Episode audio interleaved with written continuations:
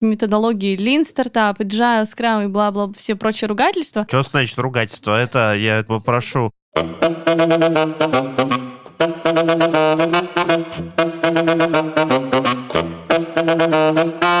Всем привет, с вами Серебряная Чпуля, с нами снова гость, это Катя. Катя, Привет. Привет. И Миша. Миша. Че, Миша сразу? Прошло уже какое-то время между там предыдущим подкастом, мы выложили уже целую подборку. Напоминаю, у нас будет... Традиционно мы две недели сидели в студии. Да-да-да, тут немножко душновато. Не знаю, какой сейчас месяц, когда выйдет этот подкаст. У нас второй выпуск с Катей, и мы хотим поговорить про очень важную тему. Она больше скорее про культуру психологию, вот это все, что я люблю, идентичность предпринимателя. И Вау. далее заспойлерю... Как пойдет? Как пойдет, но если успеем, то такие со- социальные значимые То проекты. пойдет вот так, да, да? социальные, да, я совершенно не давлю на вас. Вот. На фоне можно поставить тикающий таймер, да? Мы, мы Вот. совершенно не готовимся к подкастам, записываем, импровизируем без сценария, вот это все. Да, Мгм. спасибо большое, тема очень важная, и классно, что вы решили о ней поговорить. Нас заставили. Да-да, эти добрые люди э, со светлыми лицами. Да, Давай... ты как-то просто сказала словосочетание «идентичность предпринимателя», а мы поняли, что мы вокруг да около этой темы на самом деле ходили как- много, да, много можно об этом поговорить. много раз. Мы, знаешь, мы про психологию лидера говорили. Ну, это отдельная история, но тем не менее рядышком где-то. Мы там про всякие истории с выгоранием, Разницу. мотивации. бизнесмена и предпринимателя, что это там вообще по представлению в голове вообще разные вещи. И вот многие страдают из того, что их бизнес превращается из маленького лампового в стабильный огромный, а им это не нравится. И наоборот, что типа он становится хаотичным, и ты такой, «Э, что происходит? Вот. И кажется, это очень Настал похоже. момент. Да, настал момент. Что это такое? Давай, вот Ну, на самом деле, вот вы упомянули разницу между бизнесменом и предпринимателем. Я не Мгм. знаю. Мне кажется, это просто вопрос методологии. То, что понимает под этими словами, кто как называет, кому как удобно. А предпринимательская идентичность, мне кажется, ключевой момент в этом в том, что ты человек. И все просто. О том, что мы все хотим стать какими-то бизнесменами, о том, что я буду зарабатывать бабки, я буду зарабатывать миллионы, я построю миллиардную компанию. И потому что это есть в нашем социальном контексте. Это важно, это модно, это круто, чтобы получить вот этот Модно быть миллиардером, на- напомню. Модно стремиться быть миллиардером, я думаю, В скорее это. Нигерии, Ну где ладно, 30 ладно, ну тысяч процентов вот инфляции, да. Да, поэтому социальное одобрение очень важно получить, и поэтому мы ставим себе цели, которые на самом деле нам не нужны, и заставляем себя делать то, что на самом деле нам не нравится. Поэтому как бы случаются такие случаи, как выгорание. Но это мы, если мы говорим про предпринимательство в конкретном текущем моменте, если мы посмотрим там на протяжении последних 100 лет, 200 лет, вообще концепция предпринимательства очень сильно изменилась. И кто такой предприниматель там в начале 20 века и в начале 19 Кулаки века? были такие, я помню. Это вообще абсолютно разные вещи, да. И, и на самом деле нас никто не спрашивает, нам никто не задает эти вопросы о том, что ты как предприниматель, ты это кто. И мне кажется, это очень важно, чтобы делать то, что тебе нравится, то, что для тебя важно, и в итоге Ты- ты, быть кстати, счастливым человеком. Да, классную, знаешь, вещь сказала про то, что ты себе ставишь ложные цели какие-то. Мы вот, когда у нас был выпуск э, с Пашей Коноваловым, мы говорили о том, что ты, когда идешь под внешним давлением, занимаешься чем-то, что тебя, по сути, жизнь заставила, ну, так или иначе, ты тратишь на это гигантское количество ресурса, Как плывешь против течения? Мгм. да, ты как бы выгораешь очень быстро в физическом плане. То есть ты просто на то, чтобы сделать то же самое, что человек, который от этого кайф получает, тратишь несколько раз больше энергии. И в этом контексте очень интересно, что вот ты правильно сказала, самая как бы очевидная мотивация, которая, может быть, многим кажется, что типа предпринимательство делают ради денег. Вот я не знаю, как у других людей, но мне это кажется полной фигней. Ну, А, у кого как, в зависимости от жизненной ситуации. Для кого-то Ну, это единственный поначалу, да. способ, для кого-то это единственный способ, допустим, обеспечить своей семье какой-то минимальный прожиточный минимум. Вот, да. Но тут очень важно, мне кажется, в определении предпринимательской идентичности самый важный вопрос это зачем. То есть, условно говоря, представьте себе, вот перед вами есть гора. Можно пойти обойти гору сбоку, а можно пойти в гору. Как а надо можно делать? тоннель прорыть. Как Ну, надо делать? Ну, не- непонятно как, в зависимости от того, что у тебя там с собой есть. Вот, то есть, если, допустим, у тебя есть цель подняться на гору, у тебя Мгм. нет вопроса, как это сделать. Ты знаешь, потому что у тебя есть твое зачем. То есть, потому что мне нужно подняться на гору, потому что бла-бла-бла-бла-бла. И ты просто идешь.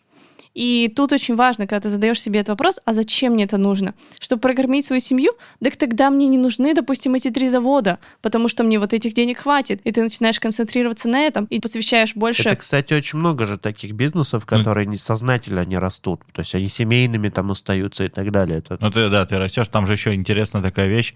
Подумать можно, условно говоря, вот ты достиг и что? Ну, ты достигнешь, Ой, что? наша любимая тема. Да, да, да. Но, ну вот мы да, с Пашей говорили, вот ты, мы там немножко про другое говорили, что вот ты достиг это разочарование, но можно же чуть пораньше, вот ты достиг, и что будет? Ну, там, а нужно ли, ну, чтобы немножко себя уберечь, то есть вот э, ты достигнешь и откроешь этот бизнес, и что дальше? Вот если у тебя дальше нет, то скорее всего, либо ты не лидер этой штуки, ну, то есть ты не хочешь ее лидировать. Я, я подозреваю, что если ты знаешь, зачем тебе на эту гору, ты знаешь, что у тебя и следующая гора будет, и после следующая гора, хотя бы образ результата. А так ты как бы, я достигну, а там посмотрю. Вот ты достиг, дополз. на вершине на Да, этой, без ноги, без руки, без друзей, потому что все ушли вниз. Ладно, не погибли, ушли вниз. Ну, его нафиг, это же не гора. Вот, э, и мы не на тот пик пошли, да, вот. И, а ты стоишь и такой, «А зачем я это сделал? Вот если у тебя заранее нет, хотя бы даже понимания, понимание, что ты... Даже если это будет, знаете, как смешно, а я хочу на ледяночке съехать, ну, типа, все это потратить, условно говоря, ну, это тоже цель. Ты будешь такой, ура! А такой. так можно было? Это, самом... это, кстати, было в Симпсонах.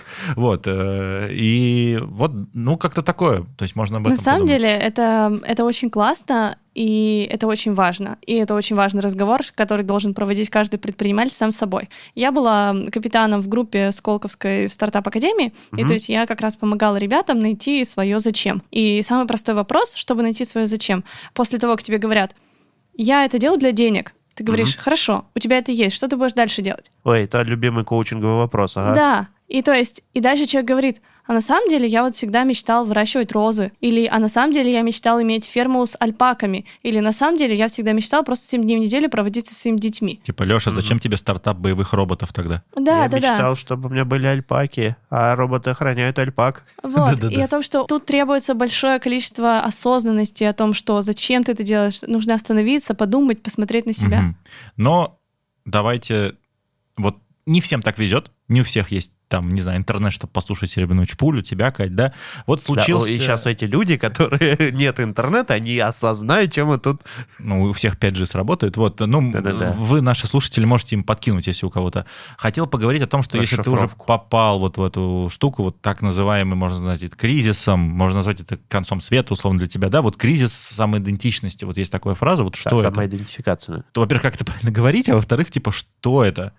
Как бы ты это описал? Был ли у тебя такое вообще? На самом деле это, это очень глубокий вопрос. Мне кажется, здесь лучше квалифицированных психологов спрашивать, но я со своей точки зрения отвечу. То есть очень важно, чтобы ты остановился, в первую очередь, была у тебя возможность взять перерыв и посмотреть внутрь себя о том, что а что на самом деле я люблю, а что я делаю, когда я нахожусь наедине сам с собой, что я делаю, не получая за это денег, что я готов делать, если мне придется за это доплачивать. И то есть вот у меня эта последняя история, она мне супер помогла, когда я просто, я застряла, я супер буксовала, когда я работала в коммерциализации научных разработок, и одна из последних историй, которая у меня была, это пятилетний проект по разработке светоотражающих материалов для дороги. Я была в ужасе, потому что я была не готова, то есть все мое нутро, все мое нутро подсказывало мне, Катя, это не то, это не то, это не то. В смысле, тебе надо было вписаться в этот проект? Я уже в нем начать? была. А, ты Просто уже была? потому что ты по накатанной, ты идешь туда, ты тебя ага. туда ну, волнует. Кстати, бросить уже грустно. Да. Это бывает такая ловушка. И еще... тебя еще осудят, это, это тут как бы еще Кошмар, что... Да, ты нас предала. Ты, то, что ты бросила. Ну вот, я понимала, что я шла туда, и мне было страшно, потому что я понимала, что это что-то не то. То есть внутренний вот этот gut feeling, ага. который... Я не знаю, как по-русски будет gut feeling? Чувство кишки? Шестое Баб... чувство. Бабочки внутреннее, Да, внутреннее вот это вот чутье. Бабочки, это не про то, Лёва. Бабочки.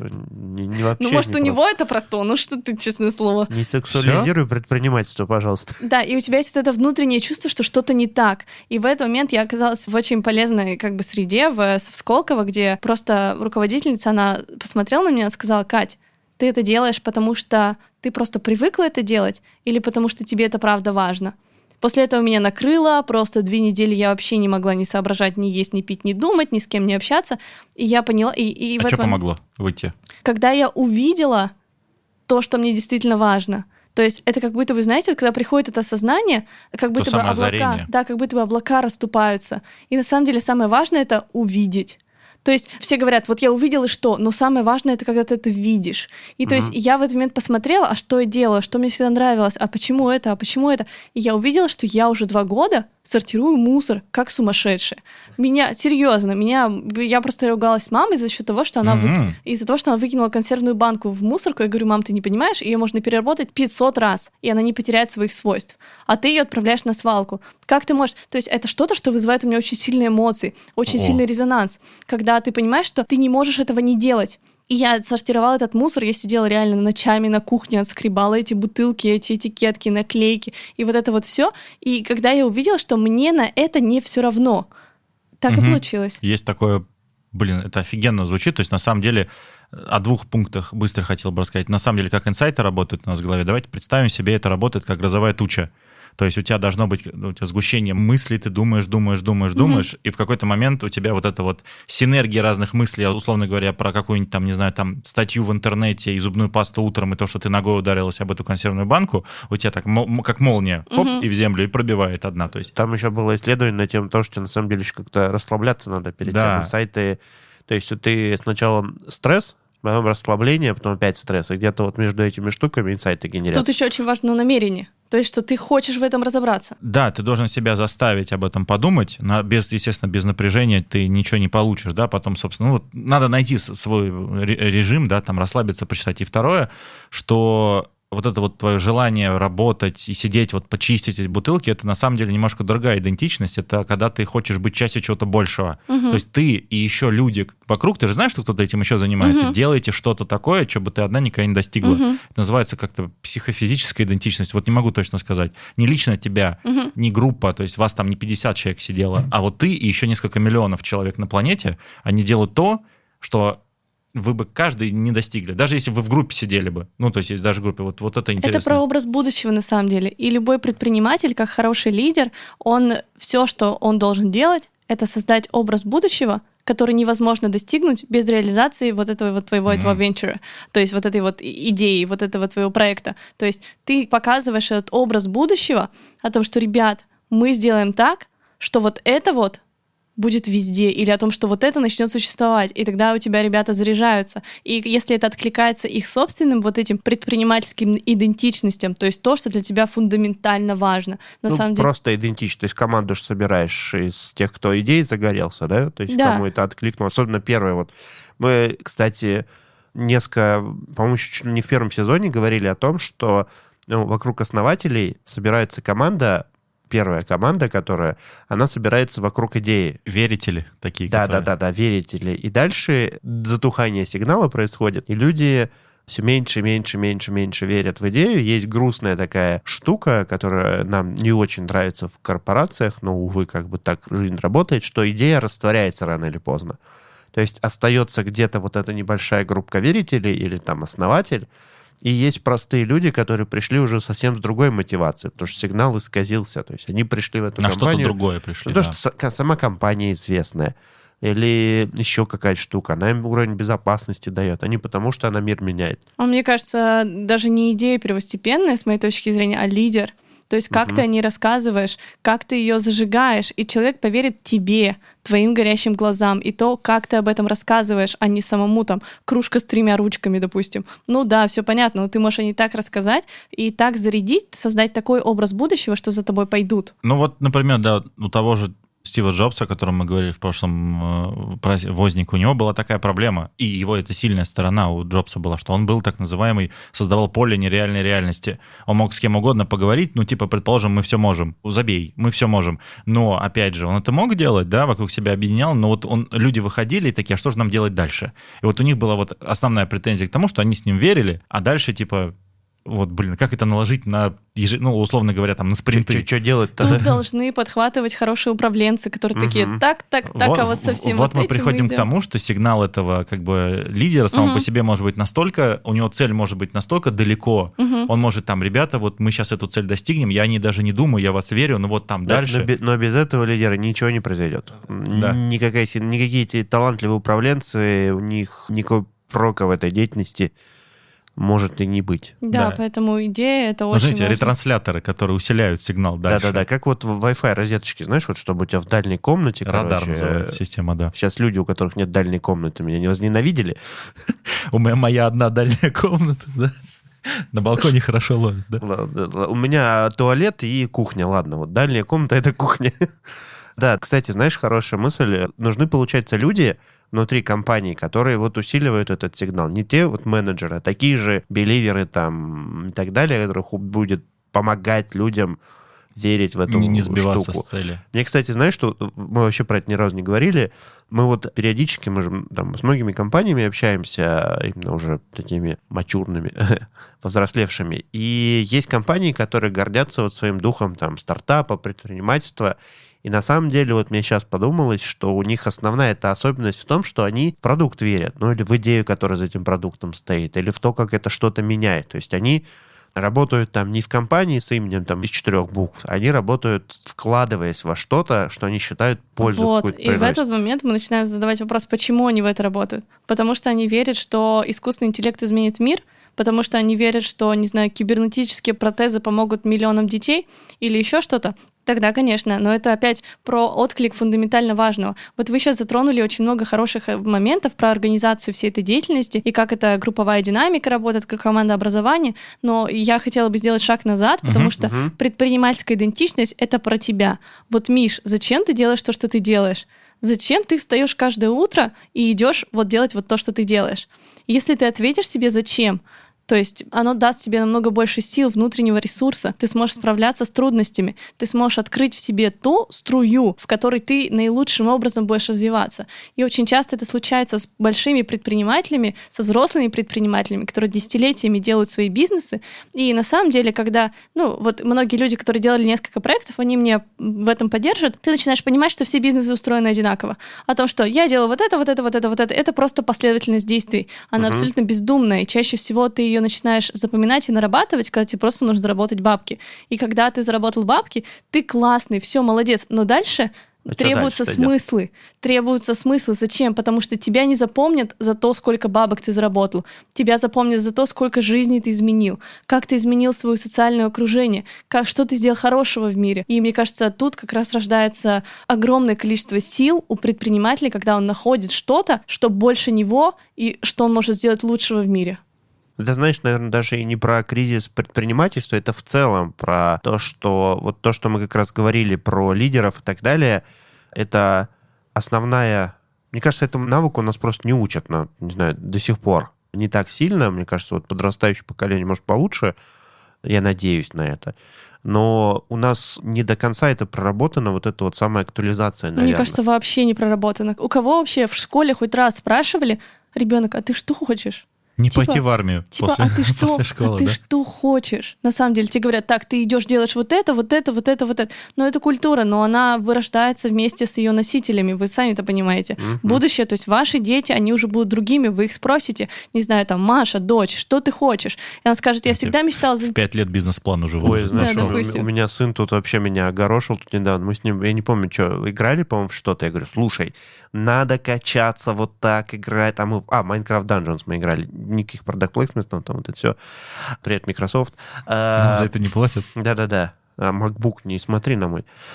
Вот. И я говорю, надо там вот эту вот способность выбирать. Он такой, нет, папа, я качаюсь так, как я хочу, а ты качайся так, как ты хочешь. Вот Супер, ребенку золотые 6 слова. лет. Ну, Золотые вот и слова. Я Да. такой, да, да, да, я, я все Как понял. круто, что такой, мне не придется этому тебя обучать. Да, Ты да, я такой, сын. охренеть, Ура. думаю, офигенно. И на самом деле это большой тренд, потому что поколение Z, о котором сейчас все говорят, они знают, что они могут заработать любые деньги на свете. Но зачем? Поэтому они предпочитают вот эти вот digital nomad появляются, когда ты ездишь, изучаешь мир, и ты думаешь о чем-то большем, чем ты. Поэтому там предприятия с социальным импактом, там экоосознанные и прочее, прочее, это очень сейчас сильно развивается, потому что людям мало вот э, чего-то там, я делаю вот это, им нужен дополнительный смысл, потому что наш мир, он такой consumer focused, то есть он абсолютно нацелен на потребление. И людям уже не интересно потреблять обычные вещи. Им важно потреблять вещи, в которых есть дополнительный смысл. Я думаю, все знают этот кейс про сандалики, которые там ты покупаешь в Америке. То есть в Америке была компания, которая придумала, они делали какие-то обычные обувь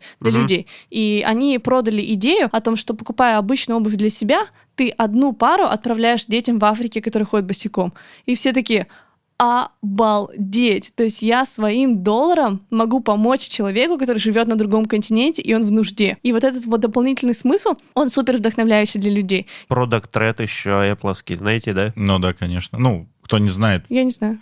Но, условно говоря, если тебе все равно, какого цвета покупать тебе продукцию Apple, ну, iPhone и часы, по-моему, только iPhone и часы, ты можешь купить продукт Red, так название, название угу. и часть денег уйдет на помощь раковым больным. Потому что если тебе все равно, ты все равно в чехол засунешь, какая разница, условно, стоит так же, но, условно говоря, там за 80 тысяч рублей, из них там, условно, угу. там 10 тысяч рублей уйдет вот на помощь чем Social Impact тоже. Да, поэтому это очень круто, Рак что... или спит, я не помню точно, но Потому спит, что наверное. есть там выражение о том, что поколение Z спасет весь мир. Потому что они хотят, хотят помочь всем. Они росли в мире, когда вот эти бэби-бумеры, то есть те, кто выросли во времена войны, холодной войны, перестройки, это их дедушки и бабушки. А поколение 80-х, 90-х — это их родители. И дети видели это все. Они видели всю боль, страдания и то, через что проходили родители. Типа что сами им... так не хотят. Да, что им приходилось работать просто, чтобы прокормить себя, что они были поставлены в обстоятельства, в которых были только вот определенное количество возможностей. А теперь за счет глобализации, интернета, этого же там низкого входа в предпринимательство, дети могут делать что угодно, весь мир у твоих ног. И то есть, и в этот момент человек такой, да, я могу заработать просто бабки, а могу заработать бабки и еще и сделать кому-то добро. И тут начинается волшебство. Ой, а, а можно я минутку рационально оставлю? Мы в прошлом выпуске упоролись по статистике. Там был прикольный факт, что 58% стартапов, которые сейчас вообще существуют, у них бюджет на старте был меньше 25 тысяч долларов. А там 20 лет назад, мы с Левой в одном из угу. предыдущих выпусков говорили, это полляма долларов было. И вот тех полляма. Угу. Не, да, не да, сейчас да, полляма, которые дороже еще были и. Инфляция там туда-сюда. Угу. То есть действительно угу. это вот правда стартапа, порог входа в предпринимательство. Ну, ну то есть, условно говоря, есть, ну да, там, там еще, я чуть побольше почитал, условно говоря, 67% последних стартапов в Америке, они либо заложены, либо квартира, либо деньги там, условно говоря, там на обучение. В общем, какие-то деньги, которые, вот, условно говоря, собрались несколько друзей, uh-huh. загорелись идеей uh-huh. и пошли делать стартапы. Uh-huh. Ну, то есть, и это не надо там продавать папин Rolls-Royce, чтобы uh-huh. там начать эти полмиллиона скопить. Это и можно... на самом деле такие стартапы намного более пригодны к инвестициям, потому что когда инвестор видит, что ты сам в это что-то вложил, даже пусть это время, но ты что-то сделал. Поставил ты сделал... на кон. Да, ты сделал что-то на своей коленке, а не просто «у меня есть идея, идея, помогите мне заработать там, э, заработать миллион. Если они видят, что ты что-то сделал, а сейчас за счет методологии Lean Startup, Agile, Scrum и бла-бла, все прочие ругательства, то есть Что очень... значит ругательство? Я это, шучу, я, это, я это шучу, попрошу. это святые вещи. Это, Э, это, поэт- это мы ставим в открытие, чтобы это было э, кликбейт. Да. Поэтому Lean Startup — это супер крутая технология, когда ты можешь просто с нуля вообще любой продукт запустить, проверить, протестировать, и уже с этим идти к инвесторам, и реально с нуля начать делать что-то, что для тебя почему-то важно. Слушай, а давай чуть на шаг назад тоже откатимся про поколение Z, вот это social impact, спасем всех, планету и так далее. Мы тоже... Сандалики. И, и сандалики.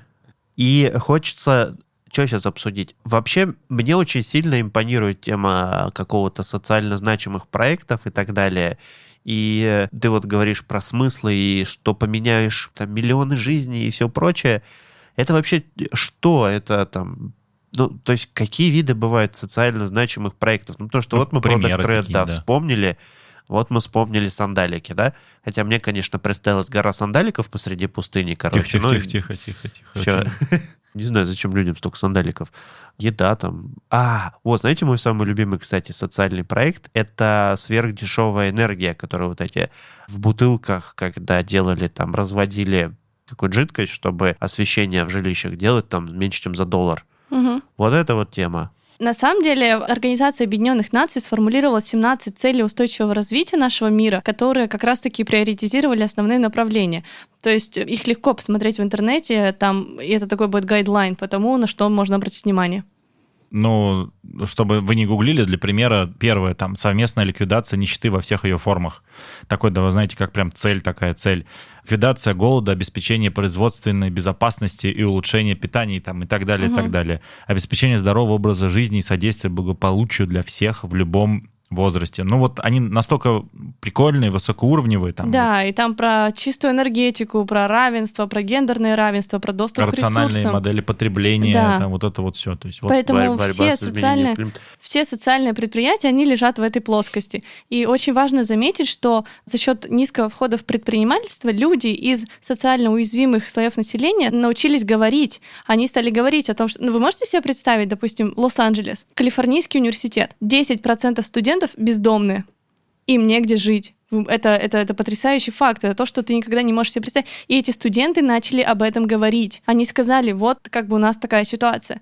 И они начали об этом говорить, и они начали делать стартапы, которые связаны с этим. Там ну, им появляются... помогать, наверное, стали. Да, ну... им стали помогать, появляются фудбанки, это новая как бы бизнес-возможность на рынке. Просто потому что вот снизился порог входа, и люди стали об этом говорить.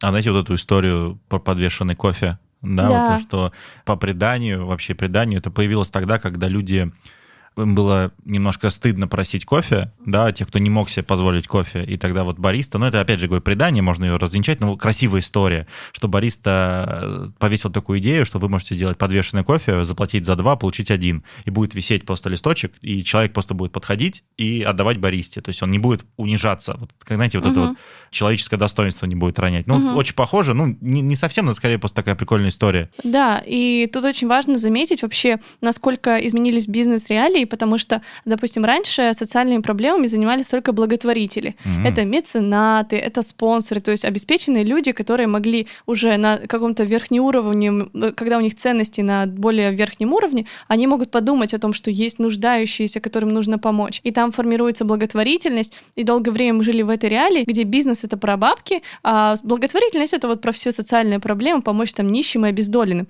И большую часть Функции из этого исполняло государство, но мы очень быстро растем, развиваемся, государство не, не всегда может закрыть все потребности, и тут рождается возможность на рынке то есть э, реально, ну то есть есть, условно говоря, три вида а, социальных, ну вообще три вида предприятий. Это которые driven by business opportunity, то есть те, которые движимы бизнес-возможностью. Вторые — это которые driven by mission, те, которые движимы только миссией, то есть мы создадим мир во всем мире, поможем всем обездоленным. И третье — это которые движимы бизнес-возможностью, но с миссией.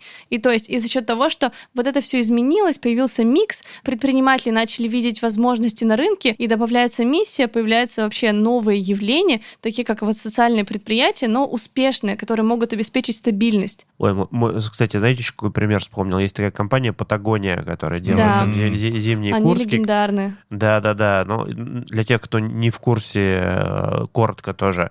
То есть ребята поняли, что типа все зимние куртки, они на самом деле высокотоксичны, потому что используют, ну, кучу там пропиток, материалов, которые очень фигово перерабатываются. У них две политики на эту тему.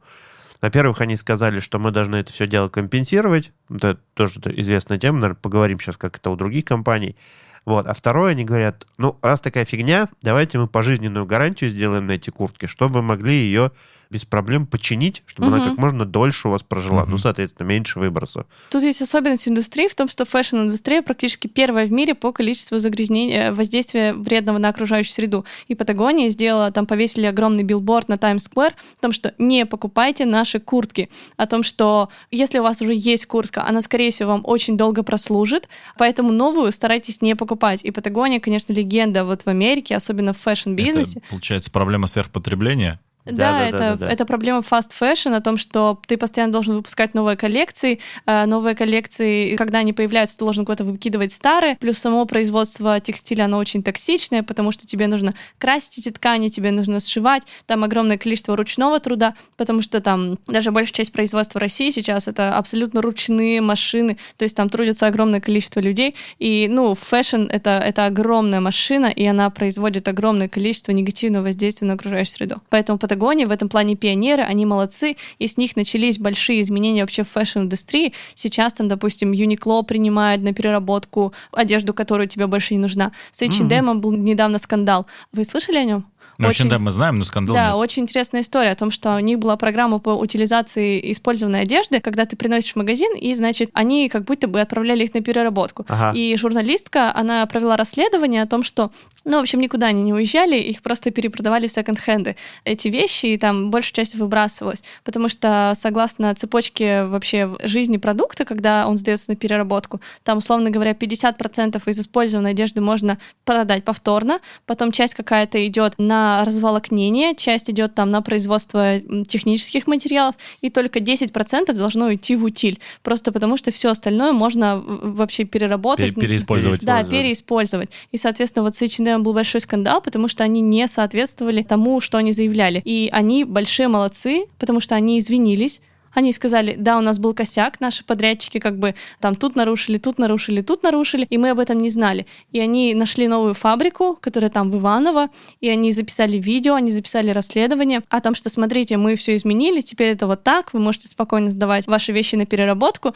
мы накосячили, но теперь мы будем хорошими, потому что мы заботимся о природе и о вас. Слушай, вообще и- интересная тема. А, То есть ты привела сейчас несколько примеров, и есть гипотеза, что это делают не только в фэшн-индустрии, а вообще какой-то тренд появился на, ну, скажем, на какие-то социально значимые движения с точки зрения крупных компаний и корпораций, потому что вот недавно на эту тему, по-моему, у Сб- у Сбера была какая-то интересная Мгм, история. Выпустили политику годовую. Да-да-да. Мы тут э, тоже с Ливоном провели типа мега-аналитику э, из двух запросов в Google. В поте лица. Да, До у- второй у- страницы дошли. Да, да. Ну, за- за всех не говори. В общем, выяснилось, что, оказывается, инвестиции, это же, если я ничего не путаю, ESG-проект называется, да? Да. И что они выросли за последние 5 лет с, в 10 раз с 5 миллиардов долларов до 50 миллиардов Это долларов. 50 миллиардов Это только по России или по миру? по миру. По миру, по миру. Ну, тем не менее, то есть ощутимо какой-то тренд есть, раз э, кратно растет за короткий срок.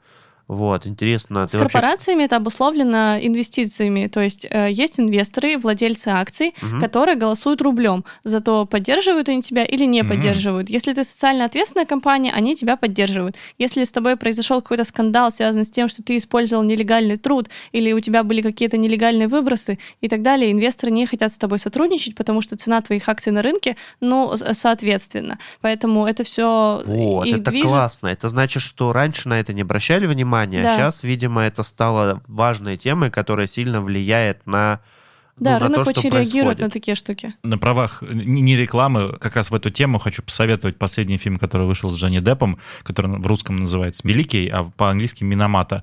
То есть как раз про то, как компания из одной страны, восходящего солнца, там 50 лет людей травила.